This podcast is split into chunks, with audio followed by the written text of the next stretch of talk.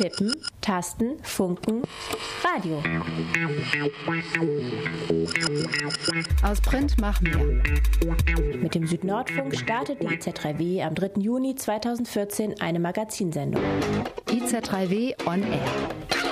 IZ3W? Die nord-süd-politische Zeitschrift IZ3W on Air. On die Kick-Off-Sendung am 3. Juni um 16 Uhr. Eigentor Brasilien. Vom Elend eines Global Players. Solange die IZ3W weiter fest zubeißt, ist alles nur halb so schlimm.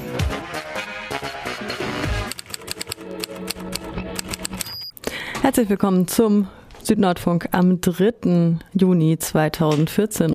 Hier im Studio sind die Maike und die Martina heute bei RDL auf 102,3 Megahertz. Ihr hört uns am 3. Juni live von 16 bis um 17 Uhr oder am 24. Juni um 10 Uhr in der Wiederholung.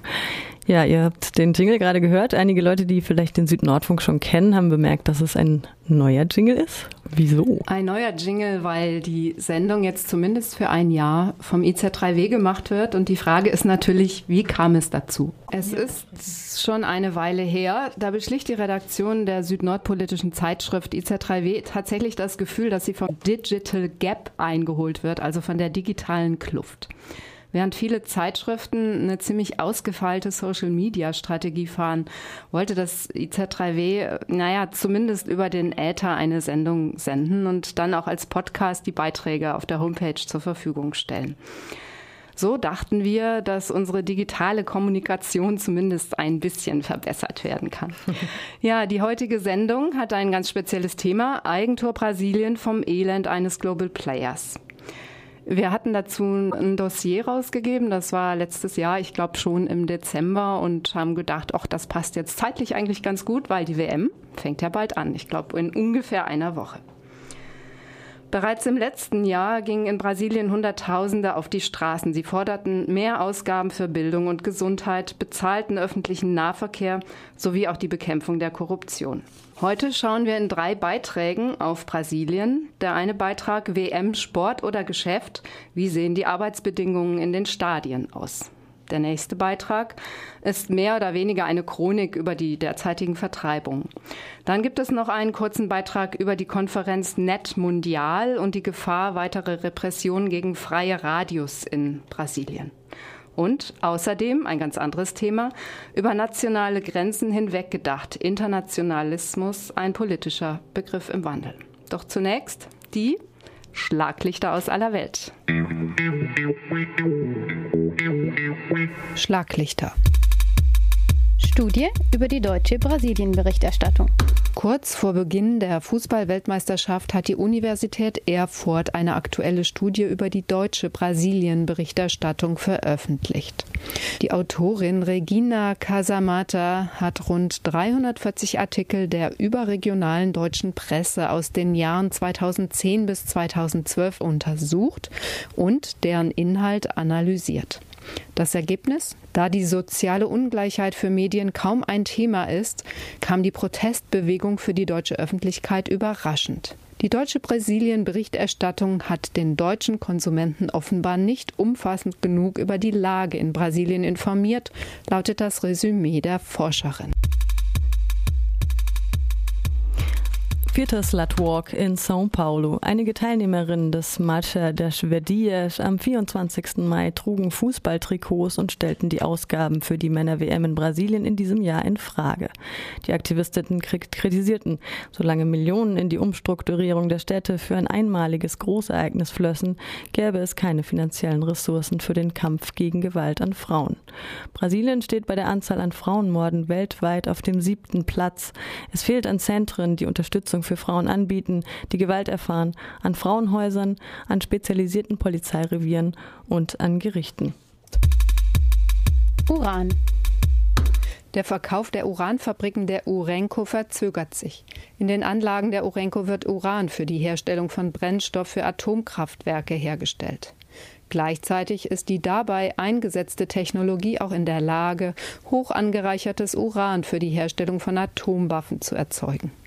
Das Unternehmen Urenco ist derzeit noch in Besitz der deutschen Konzerne RWE und E.ON sowie der britischen und der niederländischen Regierung. Wegen der hohen militärischen Risiken zur Herstellung von Waffenuran unterliegen die Urenco-Fabriken strengen internationalen Kontrollen.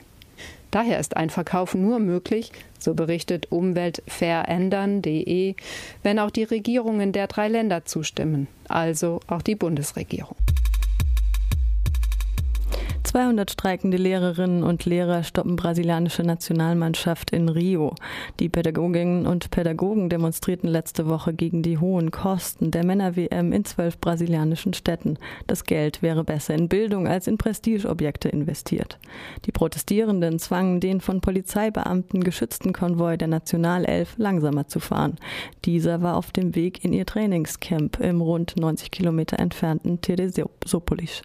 Bei der Aktion konnten Aufkleber mit kritischen Parolen an das Fahrzeug geklebt werden. Auch in der Hauptstadt Brasilia gab es Proteste von Arbeiterinnen und Arbeitern, dem WM-Basiskomitees und Indigenen. Sie waren auf dem Weg zum Stadion und wollten den Pokal gegen ein alternatives Modell austauschen. Die Militärpolizei antwortete mit Tränengasbomben und Gummigeschossen. Das Ministerium für öffentliche Sicherheit im Bundesstaat meldete, die Polizei habe, Zitat, innerhalb des vorgesehenen Handlungsprotokolls im Falle von Demonstrationen agiert, Zitat Ende. Es sollte lediglich die Sicherheit der hunderte Besucherinnen und Besucher, die den Pokal anschauen wollten, garantiert werden. Sinai. Für Flüchtlinge, die auf dem Weg nach Israel sind, steigt die Gefahr, auf dem Sinai verschleppt zu werden. Vermehrt wird über hohe Lösegeldforderungen berichtet, die an Familienangehörige der Geißeln gestellt werden. So berichtet die Menschenrechtsorganisation New Generation Foundation for Human Rights, viele Flüchtlinge auf dem Sinai sind Asylsuchende aus Eritrea oder dem Südsudan, die 3000 Euro dafür bezahlt haben, dass man sie über die israelische Grenze bringt. Der Verein Desert Rose aus Köln geht davon aus, dass seit August 2009 zwischen 25 und 30.000 Flüchtlinge im Sinai verschleppt wurden. Die Lösegeldforderungen gehen immer häufiger mit Folterungen und Verstümmelungen einher. Die israelische Organisation PHR Ärzte für Menschenrechte aus Tel Aviv berichtet, in Israel lebten um die 60.000 afrikanische Migrantinnen, welche es illegal über die ägyptische Grenze nach Israel geschafft hätten. Rund 7000 von ihnen, so schätzt PHR, sind gefoltert worden. Unter den Opfern befinden sich neben Eritreerinnen auch Personen aus Äthiopien, dem Sudan und Somalia. Mehr als 150.000 Militärs und Sicherheitskräfte während der Männer-WM im Einsatz. Das brasilianische Bundesverteidigungsministerium informierte letzte Woche, dass Armee, Marine und Luftwaffe bereits ihren Einsatz für die Sicherheit des sportlichen Großereignisses begonnen haben. Es sollen keine Panzer oder gepanzerte Fahrzeuge eingesetzt werden. Die Operation hat prioritär die Sicherung der Verteidigung von strategischen Regionen zum Ziel, wie zum Beispiel Elektrizitätswerke und Sendemasten. Die Einsatzkräfte sind außerdem gewappnet für die Bekämpfung von Terrorismus, Cyber sowie nuklearen Angriffen und die Entschärfung von Bomben. 20.000 Männer seien außerdem von der Internationalen Föderation des Fußballs Verbandsfußballs FIFA engagiert worden, meldet die unabhängige Nachrichtenagentur Pulsar Brasil.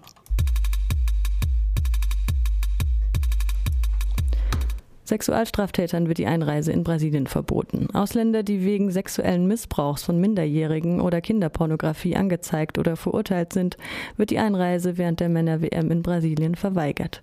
Die Regel wurde am vergangenen 22. Mai vom Justizminister und dem Ministerium für Menschenrechte verabschiedet und wird auf Fußballfans angewandt. Dazu sollen die Beamtinnen und Beamten bei der Einreise die Datenbank von Interpol konsultieren. Friederike Strack hat lange bei der Prostituierten Organisation der Vida in Rio de Janeiro gearbeitet. Sie hat Zweifel an der Realisierung und Sinnhaftigkeit der Regelung. Es erscheint mir jetzt so ein bisschen utopisch, das überhaupt äh, juristisch umzusetzen, weil das würde ja bedeuten, dass Brasilien mit äh, allen Ländern zusammenarbeiten würde und dann Datenübermittlungen ähm, es gäbe bezüglich dieser Straftaten. Dazu müsste es ja erstmal auch äh, zwischen verschiedensten Ländern Rechtsabkommen geben, was Brasilien nicht mit allen Ländern hat. Das mag schon sein, dass es so eine Idee ist. Es gab auch hier während der WM die, den Gedanken, das hatte der Frattini, Innenminister vom EU-Parlament, gesagt, dass alle Frauen nicht zur WM hier reingelassen werden, die aus Ländern, die des Menschenhandels verdächtigt sind, kommen. Das hat auch einen riesen Aufschrei gegeben und wurde dann natürlich nicht praktiziert. Im Rahmen von der WM wird halt immer, das war in Deutschland so, das war in Südafrika so, wird immer sehr sensationalistisch berichtet und es wird gesagt, naja, die Zahlen würden steigen, sei es nun von Kindern, die ausgebeutet werden, sei es durch Menschenhandel und so weiter. Und es hat sich immer hinterher erwiesen, dass das überhaupt nicht der Fall war. Und ich denke, in dem Sinne sehe ich das auch, dass es nicht eine Erhöhung geben wird von sexueller Ausbeutung von Kindern. Der große Teil von der sexuellen Ausbeutung von Kindern in Brasilien passiert sowieso im Rahmen häuslicher Gewalt, sprich von den eigenen Eltern, Verwandten. Man nennt es unter, unter kriminalistischen äh, Vorzeichen immer so schön im sozialen Nahbereich. Das heißt eigentlich Menschen, die die Kinder schon kennen. O meu Brasil é um país tropical, a terra do funk, a terra do carnaval. O meu Rio de Janeiro é o cartão postal, mas eu vou falar de um problema nacional. Para pa pa pa pa pa pa pa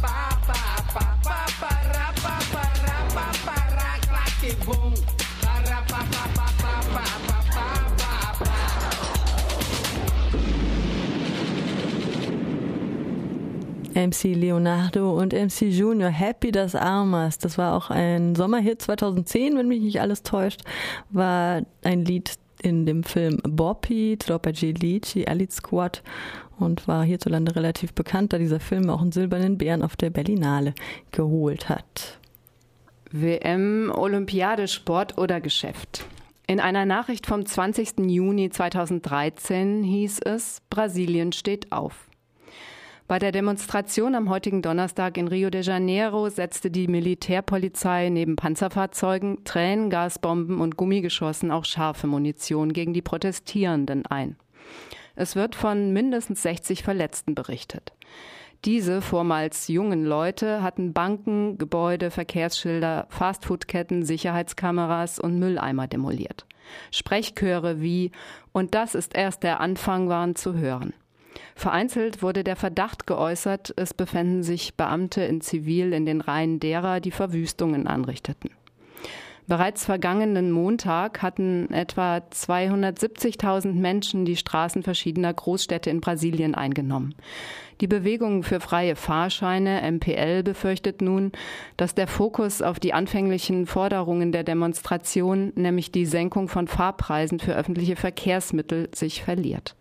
Als die Proteste nationale Dimensionen erreichten, wurden viele weitge wurde viel weitgehendere Kritik von den Demonstrierenden geäußert, nämlich der mangelnde Zugang zu anderen Grundrechten in der Stadt wie Gesundheitsversorgung und Bildung, insbesondere mit Blick auf die sportlichen Großereignisse wie die WM der Männer 2014 und die Olympiade 2016.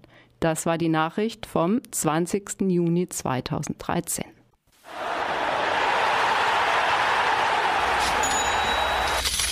WM und Olympiade.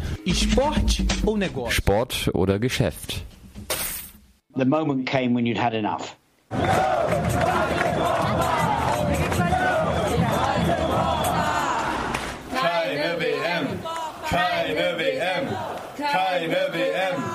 Keine WM. Der Moment kam, als die Leute genug hatten. 250.000 Räumungen sind zu viel, drei Milliarden Euro Ausgaben sind zu viel. Ganze Gemeinden wurden seit bereits vier Jahren in den zwölf Städten, in denen Spiele ausgerichtet werden, dem Erdboden gleichgemacht. Sie mussten Platz machen für Prestigeobjekte wie Stadien, Straßenerweiterungen, Schnellbuslinien und Trams, sogenannte Leichtfahrzeuge auf Gleisen, Parkhäuser und Hotels, U-Bahnen und Autobahnzubringer. 8,9 Milliarden Reais, das sind etwa 3 Milliarden Euro, wurden in diese Projekte gesteckt. Diese Gelder sind überwiegend öffentlich, lediglich ein Viertel davon ist privat finanziert. Die Bundesstaaten nehmen für das Unternehmen Urbane Mobilität ein Euphemismus für einen brutalen Gentrifizierungsprozess, bei dem Infrastrukturen erweitert und modernisiert werden sollen, hohe Schulden auf, die jahrzehntelang nicht abbezahlt werden. Für die Professorin und Forscherin Erminia Maricato an der Fakultät für Architektur an der Universität São Paulo sind die meisten Arbeiten, die für die WM gemacht werden, nicht die wichtigsten. Die Bauarbeiten der WM sind nicht notwendigerweise die wichtigsten Bauarbeiten in den brasilianischen Städten, die für die Arbeiterinnen und Arbeiter bei ihren täglichen Wegen vonnöten wären. Den größten Teil der Wege legen die Leute von zu Hause zu ihrem Arbeitsplatz zurück. Und den Löwenanteil des öffentlichen kollektiven Transports wird von Arbeiterinnen und Arbeitern genutzt. Also gibt es da einen großen Bedarf. Das zeigen unsere Untersuchungen. Wenn du eine Untersuchung Herkunfts- und Zielort machst, dann siehst du, woher kommen die Leute und wohin fahren sie. Und die Bauarbeiten, die den öffentlichen kollektiven Verkehr verbessern würden, sind nicht die, die da gerade gemacht werden. Und Sandra Quintela, Repräsentantin vom PAX, dem Institut für alternative Politik des Südkegels Lateinamerika in Rio de Janeiro, bemängelt die Steuerfreiheit für Bauunternehmer. Das ist eine weitere Ausnahme für die Städte, in denen Spiele ausgetragen werden. Das Finanzgesetz, welches konservativen und neoliberalen Regierungen immer so lieb und teuer war, ist außer Kraft gesetzt. Das heißt, die Staaten und Kommunen können sich nach Belieben verschulden, um den Ausgaben der WM gerecht zu werden. Und auch aus diesem Grund gab es beim FIFA-Konföderationenpokal in Brasilien im vergangenen Jahr riesige Proteste, mit denen niemand gerechnet hatte. Was anfangs noch als eine extrem positive Chance für die Austragungsorte galt, hat seit der Revolte im letzten Juni auf globalem Niveau einen negativen Blickwinkel auf die Konsequenzen der WM, Olympiade und anderen sportlichen Großereignisse geöffnet. Das Geld, das für Prestigeobjekte ausgegeben wird, wäre besser in Bildung, Gesundheit und öffentliche Dienste investiert. Diese Meinung vertrat die Protestbewegung. Baixada quer saúde, educação, transporte. Die letzte Nachricht zweier toter Arbeiter in Manaus beim Bau der Arena Amazonia meldete die unabhängige Nachrichtenagentur Pulsar Brasil in Rio im Dezember letzten Jahres. Der Vorsitzende der Gewerkschaften Cicero Custodio sagte, die Arbeiter brechen aufgrund des Drucks, den Zeitplan zu erfüllen, zusammen. Ein 49-Jähriger war auf der Baustelle an einem Infarkt gestorben. Er arbeitete sieben Tage die Woche, weil die Arbeiten sich in die Länge gezogen hatten und der Rückstand aufgeholt werden sollte. Ein 22-Jähriger starb nach einem Sturz aus einer Höhe von 35 Metern, weil ein Kabel gerissen war. Die Todesfälle zogen eine dringende und unmittelbare Unterbrechung der Bauarbeiten in großer Höhe und die Anordnung der Überprüfung von minimalen Schutzmaßnahmen und Sicherheitsvorkehrungen von der Staatsanwaltschaft mit Androhung hoher Bußgelder nach sich. Insgesamt gab es sechs Tote beim Bau und Umbau der Stadien für das große Ereignis in diesem Sommer, welche danach zum Großteil allem Anschein nach zu weißen Elefanten werden. Der Druck auf die Arbeiter ist enorm. Allein in der Arena Amazonia mit veranschlagten 200 Millionen Euro eines der teuersten Stadien gab es 90 Unfälle. Und das alles, weil die Stadien den Standards der FIFA entsprechen müssen, aus Gründen der Sicherheit. Die Architektur würde sich seit den letzten 30 Jahren auf eine neue Ära des Konsums für die obere Mittelschicht vorbereiten, befürchten die Fans. Das manifestiert sich in der Ausrichtung der Stadien auf das Fernsehen und nicht zuletzt auch in der Höhe der Eintrittspreise. Die Arena Amazonia in Manaus hat Kapazitäten für über 42.000 Fans. Sie wird nach lediglich vier Spielen während der Männer-WM in diesem Jahr voraussichtlich nie wieder genutzt. Da allein die Unterhaltskosten monatlich bei umgerechnet etwa 160.000 Euro liegen und es für die Spiele regionaler Fußballclubs schlicht und einfach zu groß ist. Das Campeonato Amazonense, das größte Fußballereignis im Bundesstaat Amazon, hatte zuletzt 5800 zahlende ZuschauerInnen. Das sind lediglich zwei Prozent der maximalen Kapazität. Die Hauptstadt des Bundesstaats Amazonas liegt außerdem zu weit weg von anderen Orten. Bei einem Treffen im Oktober letzten Jahres beschlossen die Leiter von zehn Clubs im Bundesstaat, das Stadion nur für das Eröffnungsspiel und das Finale zu nutzen. Vasconcelos Filho ist beim WM-Basiskomitee in der amazonensischen Hauptstadt Manaus. In der Mitte und im Süden Brasiliens sagen die Leute, ah, im Amazonas gibt es keinen Fußball. De facto. Wenn wir uns die letzten 20 Jahre ansehen, steht der professionelle Fußball in dieser Region noch ganz am Anfang. Aber es gibt hier auch eins der größten Amateurfußballturniere der Welt, das Peladar. Es wird von einer großen Lokalzeitung Entwicklung befördert. Alle Stadtteile machen damit. Die Leute mögen Fußball. Aber sie gucken sich lieber ein Spiel in ihrer Nachbarschaft am Sonntagnachmittag an oder würfeln spontan ihre eigene barfüßige Mannschaft zusammen, als ins Stadion zu gehen und die Meisterschaft anzugucken. Auch wenn die Leute hier Fußball wirklich mögen, haben sie in den letzten 20 Jahren nicht mehr die Angewohnheit, ins Stadion zu gehen. Es gibt hier keine Mannschaft, die bei den Meisterschaften spielt. Also dieses Stadion wird nach 2014 nicht mehr für Fußball genutzt, sondern für irgendwas anderes. Das ist das große Problem. Eine Konzession wird von der öffentlichen Hand finanziert, nur um danach wieder privaten Initiativen zugeführt zu werden. Es gibt in dieser Stadt kaum ein Bedürfnis für ein solches Stadion, denn es wird nicht konstant genutzt werden. Und es erscheint uns, dass es für die Gemeinde keinen Mehrwert darstellt.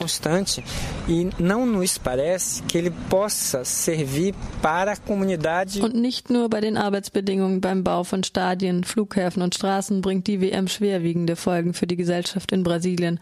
Auch auf dem Rasen gibt es Probleme. Eine Studie von Greenpeace Deutschland zeigte, 33 Produkte der Marken Adidas, Nike und Puma, darunter Schuhe, Torwarthandschuhe und nicht zuletzt der offizielle Fußball der WM, sind mit krebserregenden und umweltschädlichen Giften belastet, die das Hormonsystem durcheinander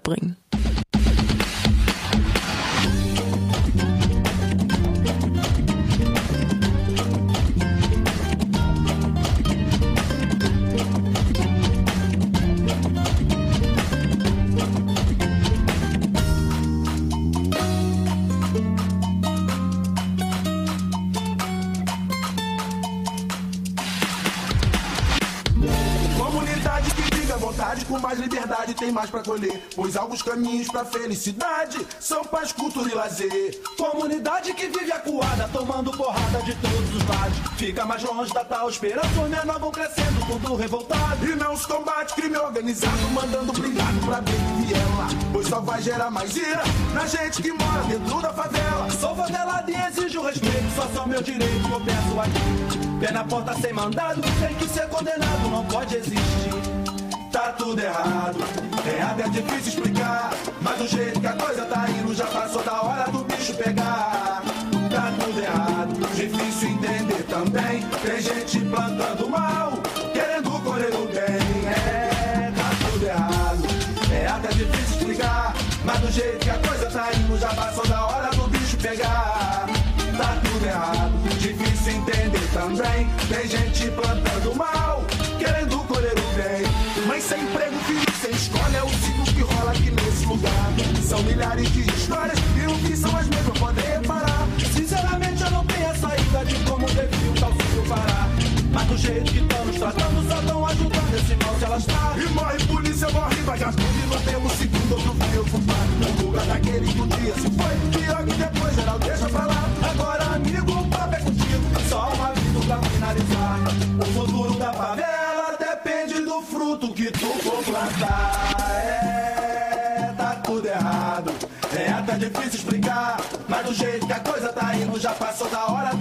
Pegar. Tá tudo errado, difícil entender também. Tem gente plantando mal, querendo colher o bem. Tá tudo errado, é até difícil explicar.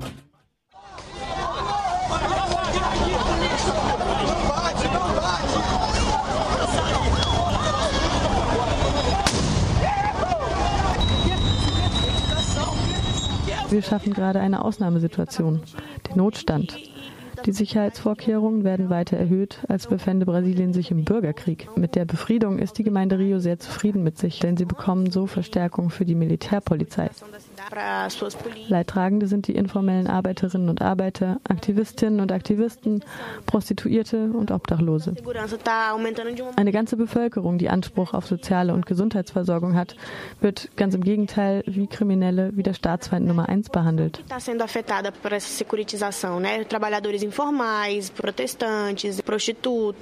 pessoas que moram nas ruas. No caso do Rio de Janeiro, a gente vê isso com a história das UPPs em determinadas favelas. UPP in der Marie. Am Sonntag, den 30. März 2014 um 5 Uhr morgens begann die Militärpolizei in Rio de Janeiro mit der Besetzung von 15 Gemeinden, die den Complexo da Maré mit 130.000 Einwohnerinnen im Norden der Stadt bilden. Während der Operation waren 1180 militärische Polizisten und 130 Beamte der Kriminalpolizei mit 15 Panzerfahrzeugen im Einsatz. Sie bekamen Unterstützung von Bundes- und Verkehrspolizei nebst 250 Marineinfanteristen. Es gab 118 Festnahmen, ein 15-Jähriger wurde getötet. BewohnerInnen berichten, wie die Polizei in ihre Häuser eindrang. Sie zeigten sich besorgt wegen der Repression von Seiten der Sicherheitskräfte und forderten die Garantie ihres Rechts auf die Unverletzlichkeit der Wohnung. Wie schon vorhergegangene Fälle der Besetzung von Gemeinden in Rio durch sogenannte Befriedungseinheiten der Polizei, die UPP, zeigen, ist die Konsequenz meist die Abwanderung der vielberüchtigten Drogenhändler in andere Regionen des Bundesstaates. Diese sogenannten Befriedungsaktionen tragen also nicht zur Bekämpfung der Kriminalität und zur Verbesserung der Lebensbedingungen der Anwohnerinnen und Anwohner bei. Das sieht auch Larissa da Silva Araújo, Repräsentantin der nationalen Bewegung von Basiskomitees zur WM und Olympiade in der Hauptstadt Brasilia. Die Sache mit diesen Großereignissen und den Sicherungsprozessen in der Stadt ist, dass sie nur in bestimmten Gebieten vorangetrieben werden. Es geht hier also keinesfalls um eine Erhöhung der Sicherheit für die Allgemeinbevölkerung. Das, was wir hier beobachten, ist, wie vor über 100 Jahren, eine Säuberung der Stadt. Man entfernt einfach die Obdachlosen von der Straße, die Cracksüchtigen, die unliebsame Diaspora, die die Stadt hässlich aussehen lässt und eine Gefahr für BesucherInnen darstellt. In den attraktivsten touristischen Gebieten bemüht man sich deshalb am meisten um Sicherheit. Mit Polizei, Security etc., was nicht unbedingt heißt, dass die Bewohnerinnen und Bewohner besser leben würden. Im Gegenteil, für die Ärmeren bedeutet dieser Prozess meist, dass sie verletzlicher werden durch Kriminalisierung. Außerdem erhalten sie keine Gesundheitsversorgung und keinen juristischen Beistand im Falle einer Festnahme. So hat die Polizei praktisch freie Hand und die Leute landen entweder in der Psychiatrie oder im Gefängnis, je nachdem. Die Leidtragenden sind diejenigen, die die Stadt mit aufgebaut haben. Arbeiterinnen und Arbeiter, das sogenannte unterste Segment. An einer der noch verbleibenden Hauswände in der Favela do Metro in Rio de Janeiro sahen die Vorbeigehenden bereits vier Jahre vor dem sportlichen Großereignis das Graffiti eines weinenden Jungs mit dem Fußballtrikot der brasilianischen Nationalmannschaft. Daneben stand, sie werden meine Gemeinde zerstören wegen der WM. Danke, FIFA. Die Favela do Metro bekam ihren Namen mit dem Bau des U-Bahn-Netzes in Rio de Janeiro, als Arbeiterinnen und Arbeiter sich dort niederließen und informell ihre Häuser selbst bauten. Die Gemeinde ist und war auch bevor die Bagger kamen mit ihren 17.000 Einwohnerinnen und Einwohnern wie andere informelle Gemeinden auf der Karte nichts als ein weißer Fleck. Die Ansage war, für uns ist das okay, wir wissen, dass es bei jeder WM-Räumung gibt, wir hoffen, dass alles glatt geht. Punkt. Manchmal kommt die Polizei nachts. Sie sagt, packt alle eure Sachen, ihr müsst sofort raus. Die Leute haben dann eine halbe Stunde, um all ihre Halbseligkeiten zusammenzusuchen. Madiaji Fatima aus Ladeira dos Tabajades, einer kleinen Gemeinde im Süden von Rio de Janeiro, der reichsten Gegend der Stadt, ist Vizepräsidentin des Verbands der Bewohnerinnen und Bewohner ihrer Gemeinde. Sie erzählt, mit welcher Brutalität die Menschen bei der Räumung behandelt werden. Was ich sagen will, ist, dass die Stadt angefangen hat, ihre Bewohner anzugreifen. Also da kam einer zu uns und sagte, hören Sie, wenn Sie Ihr Haus nicht verlassen, dann schmeißen wir alle Ihre Sachen auf die Straße. Dann können Sie ins Obdachlosenheim, dann haben Sie gar nichts mehr. Sie müssen raus. Er hat es geschafft, alle Bewohner in Angst und Schrecken zu versetzen. Es war in diesem Augenblick, als die Hälfte meiner Gemeinde keinen anderen Ausweg sah, als zu akzeptieren. Genau in diesem Augenblick.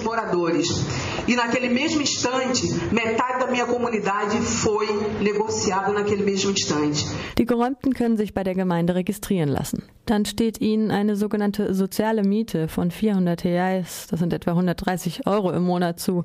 Eine Wohnung im Rahmen des Projekts Minha Casa, Minha Vida in weit abgelegenen Gegenden der Stadt oder eine Entschädigung weit unter dem Marktwert.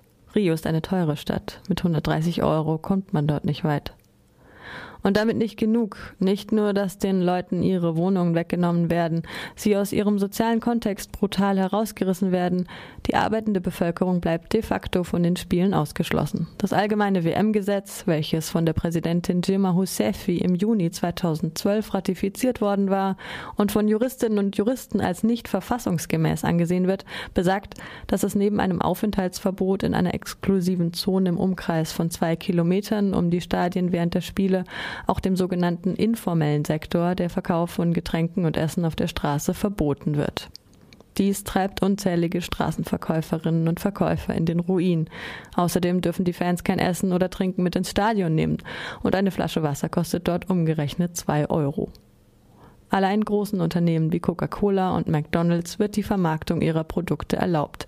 Damit ist die FIFA ein steuerbefreites Unternehmen, welches sich auf die Fahne geschrieben hat, den Fußball zu verbessern und außerdem offiziell als Non-Profit Organization gilt, an Verletzungen des Rechts auf Arbeit, auf Wohnung sowie der Versammlungs- und Bewegungsfreiheit beteiligt. Zusammengefasst kann man sagen, neben horrender Schulden garantiert die WM in Brasilien auch einen großen Verlust von Demokratie. Die Nichtinformation der Leute, Intransparenz der Vergabe von Aufträgen, Immobilienspekulation, Korruption und die Verletzung essentieller Menschenrechte, kurz den Ausnahmezustand und einen Abbau von Demokratie hat die Bundesregierung sowie die einzelnen Bundesstaaten in Brasilien zu verantworten, denn sie müssen die Bedingungen der FIFA erfüllen. Deshalb gab es Anfang des Jahres eine Initiative der Basiskomitees, welche den Verein Internationale Föderation des Verbandsfußballs für den Public Eye Award nominierte. Über 54.000 Menschen weltweit stimmten dafür, den eingetragenen Verein, der jährlich mehrere Millionen US-Dollar Reingewinn einstreicht, zum unsozialsten Unternehmen des Jahres zu wählen. Diese schmeichelhafte Auszeichnung 2014 bekam am Ende dann doch Gazprom. Als wir das Gebäude besetzten, waren wir 50 Indigene, Angehörige von 20 Ethnien, 20 Völkern. Und von da an kamen die Leute plötzlich aus allen Teilen des Landes. Indigene, die nach Rio de Janeiro kamen, um hier zu studieren, ihr Kunsthandwerk zu verkaufen, ihre Verwandten zu besuchen. José Guajajara ist Lehrer im sogenannten Dorf Maracanã, einem riesigen 150-jährigen Gebäude, das wie eine Burg anmutet und auf dem Areal des Maracanã Fußballstadions steht. Maracanã, der Name kommt aus dem Tupi-Guarani und bezieht sich auf die dort heimischen Vogelarten, ist nach seiner kostspieligen Umstrukturierung für die Männer-WM mit Plätzen für 78.000 Zuschauerinnen und Zuschauern das größte Stadion Brasiliens. Das Areal hat lange Tradition. Bereits 1910 war es das Ziel, dass das urbane indigene Dorf Maracanã einen Raum böte für die Bewahrung der indigenen Kultur Brasiliens. Später beherbergte es dann das sogenannte Indianermuseum.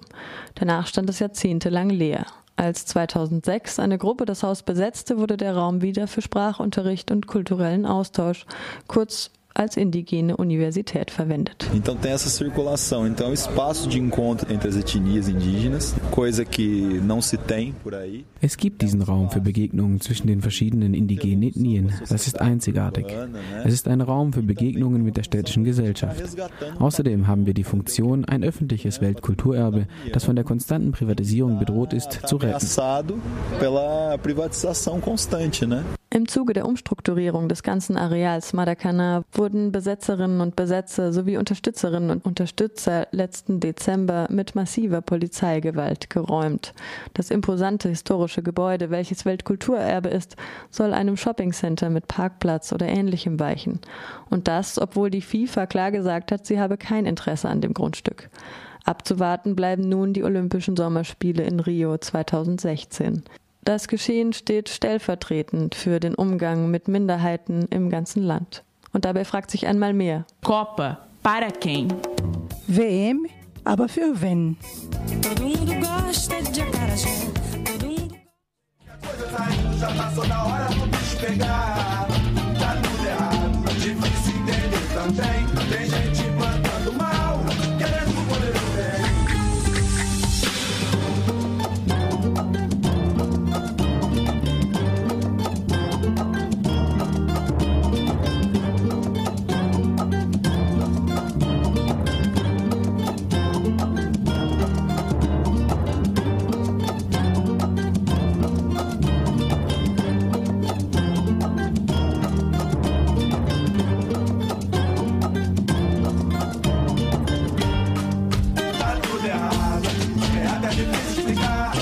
jeito que a coisa tá indo, já passou da hora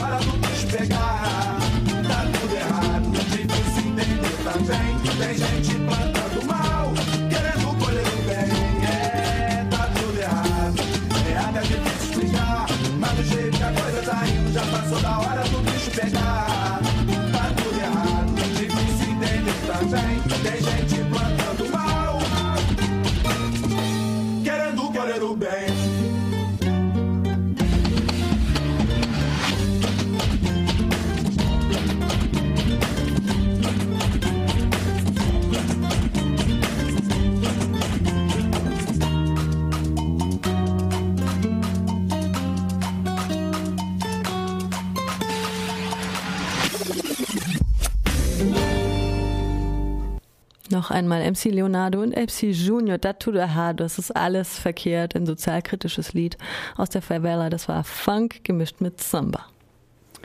Brasilien, das Heimatland der Internetgrundrechte. Im April diesen Jahres blickte die Netzgemeinde hoffnungsvoll, aber auch mit einer gewissen Vorsicht auf Brasilien. Dort fand in Sao Paulo die internationale Internetkonferenz Net Mundial statt. Zu dem Treffen eingeladen hatte Brasiliens Präsidentin Dilma. Wie die Enthüllungen von Edward Snowden beweisen, war Brasiliens Regierung und ihre staatlichen Konzerne eines der Hauptziele von amerikanischer Internetspionage. Die Empörung über die Enthüllungen führte schlussendlich zu der globalen Net Mundialkonferenz. Die Rechte, die die Menschen offline haben, müssen auch online geschützt werden, hieß es in einem Resolutionsentwurf zu Beginn der zweitägigen Net Mundial. Auf der Konferenz trafen sich Vertreter und Vertreterinnen von Staaten, Privatwirtschaft, Universitäten und der Zivilgesellschaft und haben sich über die künftige Internet Governance ausgetauscht. Für die freien Radios in Brasilien war das Ergebnis nicht nur positiv. Senhoras e senhores, a presidenta da República sanciona a lei que estabelece princípios, garantias, direitos e deveres para o uso da internet no Brasil. Unter tosendem Applaus unterzeichnete Brasiliens Präsidentin Dilma Rousseff zum Auftakt der Netmundialkonferenz ein nationales Gesetz, den sogenannten Marco Civil, der Grundrechte für das Internet auf brasilianischem Territorium festschreibt. Der Marco Civil beinhaltet starke Formulierungen zum Schutz der Netzneutralität, zur Wahrung der Privatsphäre, das Multi-Stakeholder-Prinzip für Internet-Governance und Garantien für Meinungsfreiheit. Gerade diese Meinungsfreiheit sieht Jacqueline Deister in der Praxis stark gefährdet. Jacqueline arbeitet für den weltweiten Verband von Community Radios AMARC in Brasilien. Die, die Regierung, äh, Regulierungsbehörde Anatel hatte nämlich äh, angekündigt, während der Weltmeisterschaft strenger zu kontrollieren, wer ohne Genehmigung auf Sendung ist. Und das ist durchaus so begründet, dass man kommerzielle Sender schützen will, dass sie nicht durch Störsignale belegt sind und über dieses mega Großereignis berichten können a Copa do Mundo. Beispiele für Repression gegen freie Radios bei Großveranstaltungen gibt es viele in Brasilien. Bei dem Rio Plus 20 Gipfel vor zwei Jahren stürmte die Militärpolizei das Gipfelradio und verlangte nach einem Verantwortlichen für diesen illegalisierten Sender. Não, somos todos os responsáveis aqui. Levanta a mão quem é responsável pela Rádio Cúpula. Welche Begründung die staatliche Regulierungsbehörde Anatel für die Schließung des Radios damals vorschob, erklärt Andreas Behn, freier Journalist in Brasilien. Die Anatel hat einfach gesagt, der nahegelegene Flughafen wird von diesen Sender, der relativ alt war, ähm, ja, dass es da also die Funkfrequenzen gestört werden und deswegen ginge das nicht. Das ist ein Argument, das immer wieder ähm, kommt und auch von der kommerziellen Presse verbreitet wird. Aber es ist natürlich völliger Blödsinn, dass ein 25 Watt Radio ähm, einen zwei Kilometer entfernten Flughafen in irgendeiner Art und Weise stören kann. Ein aktuelleres Beispiel für die Einschränkung der Meinungsfreiheit in Brasilien ist die Beschlagnahmung des Sendematerials des freien Radio Muda im Februar diesen Jahres. Das Radio Muda sendet normalerweise vom Campus der Universität von Campinas im Bundesstaat Sao Paulo und ist im ganzen Land bekannt. Während bei der Netmundial-Konferenz der Schutz der Meinungsfreiheit diskutiert wurde, kämpfte das Radio Muda in der Nachbarstadt um den Weiterbetrieb des Senders. Neben der FM-Frequenz sendet das Radio Muda natürlich auch im Internet. Und noch in derselben Woche, in der die Präsidentin Dilma Rousseff unter tosendem Applaus mit dem vielgepriesenen Marco Civil die Grundrechte für das Internet unterschrieb, beschlagnahmte die Bundespolizei die Festplatten des Servers von Radio Muda. Vor diesem Hintergrund erscheint eine weitere Forderung Brasiliens in einem sehr zweifelhaften Licht, wie Anna Biselli von Netzpolitik.org beschreibt. Es gibt ja auch zum Beispiel Dienste wie Facebook und Google, die eben international agieren und da wollte Brasilien was machen dass nämlich diese Anbieter zum Beispiel die Daten in Brasilien speichern müssen. Das heißt, wenn ich dann ein Facebook-Konto in Brasilien hätte, dann wäre Facebook dazu verpflichtet, das auf einem Server in Brasilien zu speichern. Bei allen Beobachtern und Beobachterinnen, die die lange Geschichte der Repression gegen freie Radios in Brasilien kennen, schrillen bei diesen Forderungen seitens der Regierung die Alarmglocken. Wir müssen sehr aufpassen, dass die berechtigte Kritik an den Abhörpraktiken der NSA nicht als Argument genutzt wird, um nationale Zensurbehörden zu stärken. Das gilt im Übrigen auch für die Debatte in Deutschland, die von gefährlichen Vorschlägen wie E-Mail Made in Germany oder Deutschland Cloud nur so strotzt. Não me bate, doutor, porque eu sou de batalha. Eu acho que o senhor tá cometendo uma falha. Se dançamos funk, é porque somos funkeiros. Da favela carioca, flamenguistas brasileiros. Mas não me bate, doutor, porque eu sou de batalha. Eu acho que o senhor tá cometendo uma falha. Se dançamos funk, é porque somos funkeiros. Apanhei do meu pai, apanhei da vida, apanhei da polícia, apanhei da mídia.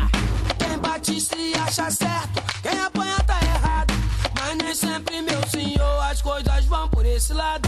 Violência só gera violência, irmão. Quero paz, quero festa. O funk é do povão. Já cansei de ser visto com discriminação. Lá na comunidade, funk é diversão.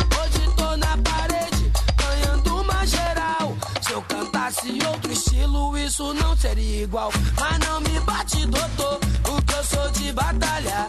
Eu acho que o senhor tá cometendo uma falha. Se dançamos funk, é porque somos funkeiros da favela carioca, flamenguistas brasileiros. Hoje eu tenho um pedido a fazer para Deus. Pai, olha e os irmãos, filhas e filhos teus. Prejuízo, desemprego, diferença social. Classe alta bem, classe baixa mal. Porque tudo que acontece no Rio de Janeiro, a culpa cai todinha na conta dos funkeiros. E se uma de rosa virar uma de sangue, tu pode ter certeza, vão botar a culpa no funk. Mas não me bate, doutor. Internationalismus, ein politischer Begriff im Wandel. Anlass für die IZ3W nochmal neu über den mittlerweile vielleicht antiquiert wirkenden Begriff Internationalismus nachzudenken. Antiquiert, nicht antiquitiert, gab der Kongress der Bundeskoordination International Internationalismus. Er fand nämlich vergangenen Samstag in Leipzig statt. BUKO ist ein Dachverband über 120 eine Weltgruppen, entwicklungspolitischen Organisationen, internationalistischen Initiativen und Solidaritätsgruppen. 1977 gegründet ist sie eines der ältesten Basisnetzwerke in Deutschland. Alle oder nirgends Räume und globale Bewegungsfreiheit erkämpfen, war der Slogan der diesjährigen Veranstaltung. Über nationale Grenzen hinausgeschaut. Internationalismus, ein politischer Begriff im Wandel, so der Titel des nächsten Beitrags. Die Geschichte des Internationalismus begann mit einem Paukenschlag. So Josef Hehlmeier in seinem Einführungsbuch Internationalismus. Dieser Paukenschlag kristallisierte sich in dem Ruf Proletarier aller Länder vereinigt euch. Der Schlusssatz des kommunistischen Manifests steht symbolisch für die Vereinigung internationaler Kräfte gegen unterdrückerische Verhältnisse. Doch wie hat sich der Internationalismus seither entwickelt? Und wie ist der Begriff heute zu verstehen? Einerseits ist es ein Konzept bzw. eine theoretische Herangehensweise, Herrschaftsverhältnisse zu analysieren und globale Verstrickungen begreifbar zu machen und letztendlich diese auch anzugreifen. Und zum anderen ist es eine Perspektive auf das politische Handeln, Ausübung von internationaler Solidarität dabei natürlich auch in seine eigene Position nochmal in Frage zu stellen, auch im, im konkreten Handeln. Globale Herrschaftsverhältnisse analysieren und Perspektive für politisches Handeln bieten. So versteht Buko-Aktivist Martin Krämer Internationalismus heute. Welche konkreten Inhalte dabei wichtig sind und was die internationalistische Bewegung heute beschäftigt, erzählte Jonas Butzmann vom diesjährigen Organisationsteam der BUKO. Ich glaube, wir haben in der Setzung der großen beiden Themenstränge versucht, einen sehr bewegungsnahen Kongress zu veranstalten in Leipzig und uns deswegen auch an Debatten orientiert oder an gesellschaftlichen Auseinandersetzungen, die wir glauben, die hier wichtig sind gerade. Da sind einerseits die Auseinandersetzungen über Asyl und die Unterbringung von Geflüchteten in Leipzig selbst und der Region. Auf der anderen Seite glauben wir, dass die Erzählung von Leipzig als Freiraumparadies, als Stadt der niedrigen Mieten nicht mehr lange Bestand haben wird, sondern dass auch hier Prozesse von Gentrifizierung, Aufwertung, Verdrängung offensichtlich sind. Aber wie fügen sich diese inhaltlichen Schwerpunkte des diesjährigen Kongresses in die Geschichte des Internationalismus? Ihren Anfang kann man in der alten Arbeiterbewegung sehen. Diese Verortung des Beginns ist jedoch eurozentrisch, denn solidarische Kämpfe gegen eine ausbeuterische Kolonialpolitik existierten bereits Jahrhunderte vor der Niederschrift des Manifests von Marx und Engels. Die Studentenbewegung der 1960er Jahre markiert den Beginn eines neuen Internationalismus. Nationale Befreiungsbewegungen wurden damals als Hoffnungsträger einer globalen Emanzipation gesehen. Wirtschaftliche Entwicklung sollte Länder des Südens von ihrer Armut befreien. Doch diese Hoffnungen erfüllten sich in vielen Ländern nicht. Der Internationalismus stieß Ende der 1970er Jahre erstmals an seine Grenzen. In der darauffolgenden Phase ging es nicht mehr um die Kritik an einer herrschaftlich strukturierten Ordnung im Ganzen. Man versuchte vielmehr, gewonnene Freiräume gegen einen aufkommenden Neoliberalismus zu verteidigen. Erst mit den Protesten gegen die Welthandelsorganisation in Seattle 1999 und mit dem Widerstand gegen den G8-Gipfel 2007 in Heiligendamm schien eine internationalistische Bewegung neu in Schwung zu kommen. Vielleicht gilt dies erneut für die aktuellen Protestzyklen. Seien es die Auseinandersetzungen um Bewegungsfreiheit von Geflüchteten und Unterstützerinnen oder die globalen Proteste um ein Recht auf Stadt im Gezi-Park oder anlässlich der WM in Brasilien. Diese Bewegungen sind international vernetzter denn je, auch aufgrund neuer sozialer Medien. Ihre Bezugspunkte weisen über nationale Identitäten hinaus. Ist der Begriff des Internationalismus damit überhaupt noch zeitgemäß? Als historischer Bewegungsbegriff ja, meint Olaf Bernau von Afrique Europe Interact. Die Organisation benutzt jedoch zunehmend andere sprachliche Formulierungen.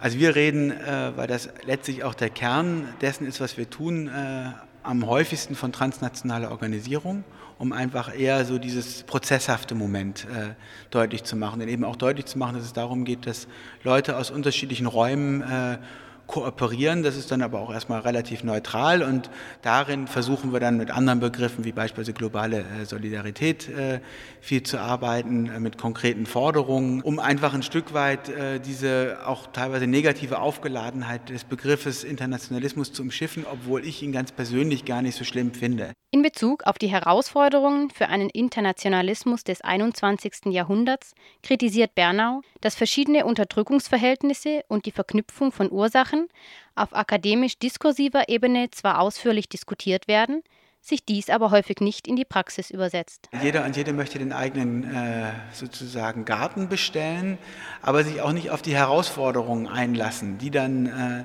eben jeweils auch mit anderen Themen äh, verbunden sind, auch in Fragestellungen. Also beispielsweise, wenn die antirassistische Linke sich nicht wirklich auf den Klimawandel einlassen möchte, dann hat das nicht nur den Grund, dass man jetzt in erster Linie gegen Abschiebungen oder gegen Residenzpflicht, gegen Gutscheinsystem oder was auch immer ist. Das kann man ja in erster Linie machen, sondern dann geht es auch ein Stück weit darum, dass natürlich durch die ganze Klimapolitik vielleicht Selbstverständlichkeiten, die jetzt innerhalb der antirassistischen Linken gar nicht hinterfragt sind, dass, äh, dass man die jetzt einfach nicht hinterfragen lassen möchte, dass es einem dann auch irgendwann zu viel wird. Und da finde ich schon, dass ähm, die Bewegung teilweise so den Herausforderungen, die die anderen Bewegungen darstellen, auch immer ein Stück weit aus dem Weg gehen. Es gehe dabei nicht um Beschimpfungen, so Bernau, der Stachel aber müsse bleiben, dass es eine Herausforderung sei, die Dinge zusammenzudenken, gerade im transnationalen Kontext.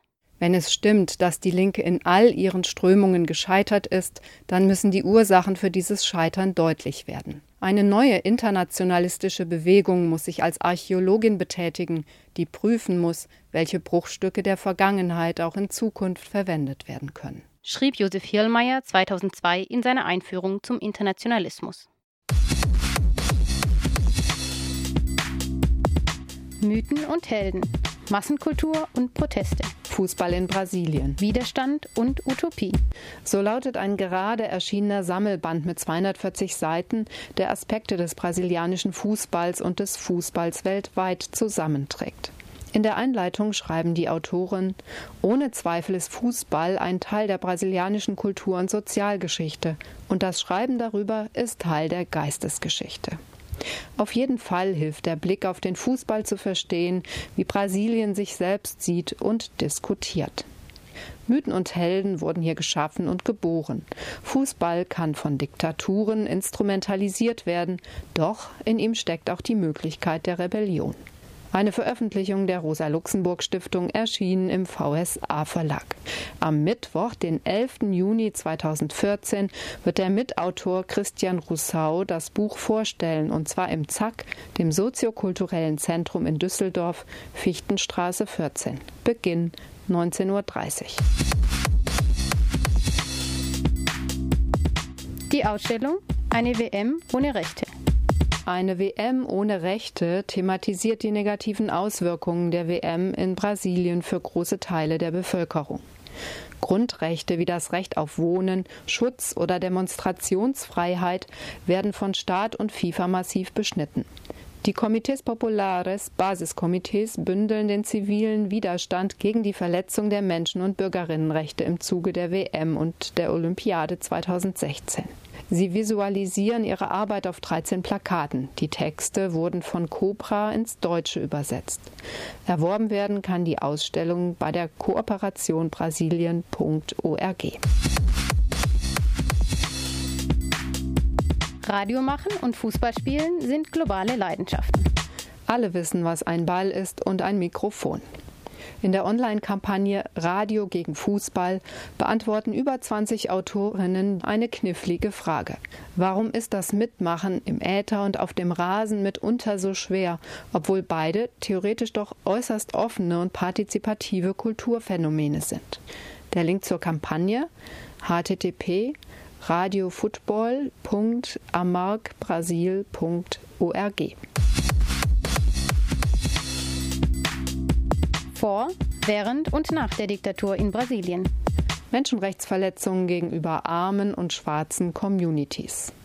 So lautet eine Veranstaltung des interkulturellen Frauenzentrums SUSI am Donnerstag, den 5. Juni um 19 Uhr im Rahmen der Nunca Mais Brasilientage. Die Militärdiktatur in Brasilien ist weltweit bekannt als eine Zeit von Gewalt, Kontrolle und Repression gegenüber Gegnerinnen des Systems. Akademikerinnen, politische Aktivistinnen und Künstlerinnen wurden verfolgt, ermordet, gefoltert, sind verschwunden oder mussten aus Brasilien fliehen. Doch gibt es Teile der brasilianischen Bevölkerung, die schon vor der Militärdiktatur alle Formen staatlicher Unterdrückung erlebt hatten. Aus der Perspektive von Frauen wird Susi über die Erfahrungen von schwarzen und armen Menschen in der brasilianischen Geschichte diskutieren. Die Veranstaltung ist auf Portugiesisch mit Konsekutivdolmetschen ins Deutsche. Die Initiative Nunca Mais Nie Wieder besteht aus mehr als 25 Nichtregierungsorganisationen und Stiftungen sowie Einzelpersonen. Die Adresse des interkulturellen Frauenzentrums am Bayerischen Platz in Berlin. 5. Juni um 19 Uhr. 100 Jahre Erster Weltkrieg. Der globale Süden zwischen den Fronten. So lautet der Titel der neuesten Ausgabe der Zeitschrift in Kota. Täglich werden neue Anekdoten aus den Schützengräben und von der Heimatfront in den Medien präsentiert. Doch obwohl dieser Krieg das Wort Welt zu Recht im Namen trägt, bleibt der globale Süden im öffentlichen Gedenken außen vor. Das große Schlachten des Ersten Weltkriegs war nicht auf Europa beschränkt. Gekämpft und gestorben wurde auch in Afrika und in Asien. Der aktuelle Südlink schließt einige dieser Leerstellen der Erinnerung auf www.inkota.de.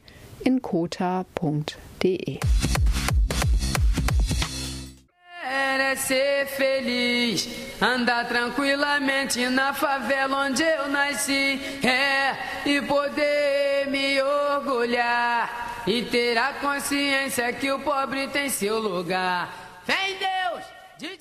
Fotografieren, ein Akt der Macht. Das ist die nächste IZ3W-Ausgabe, die am 13. Juni erscheinen wird. Für soziale Bewegungen weltweit bietet nämlich der Einsatz von Bildmedien enorme Chancen. Andererseits, die Geschichte der Fotografie ist auch eng mit der Geschichte des Kolonialismus verbunden.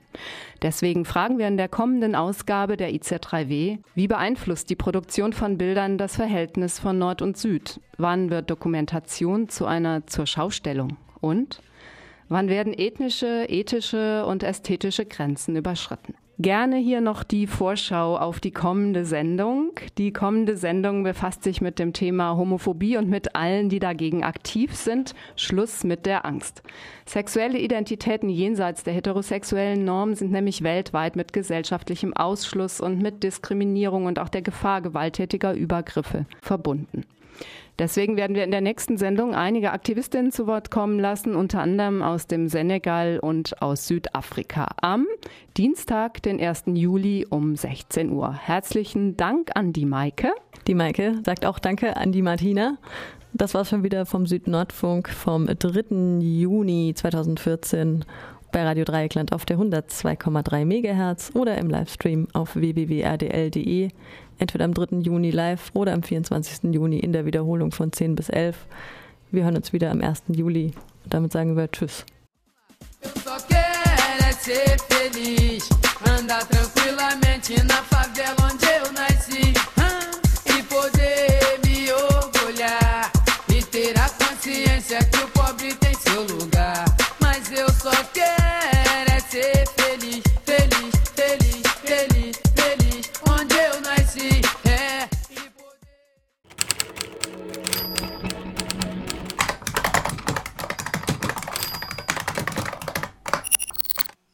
Tippen, Tasten, Funken, Radio.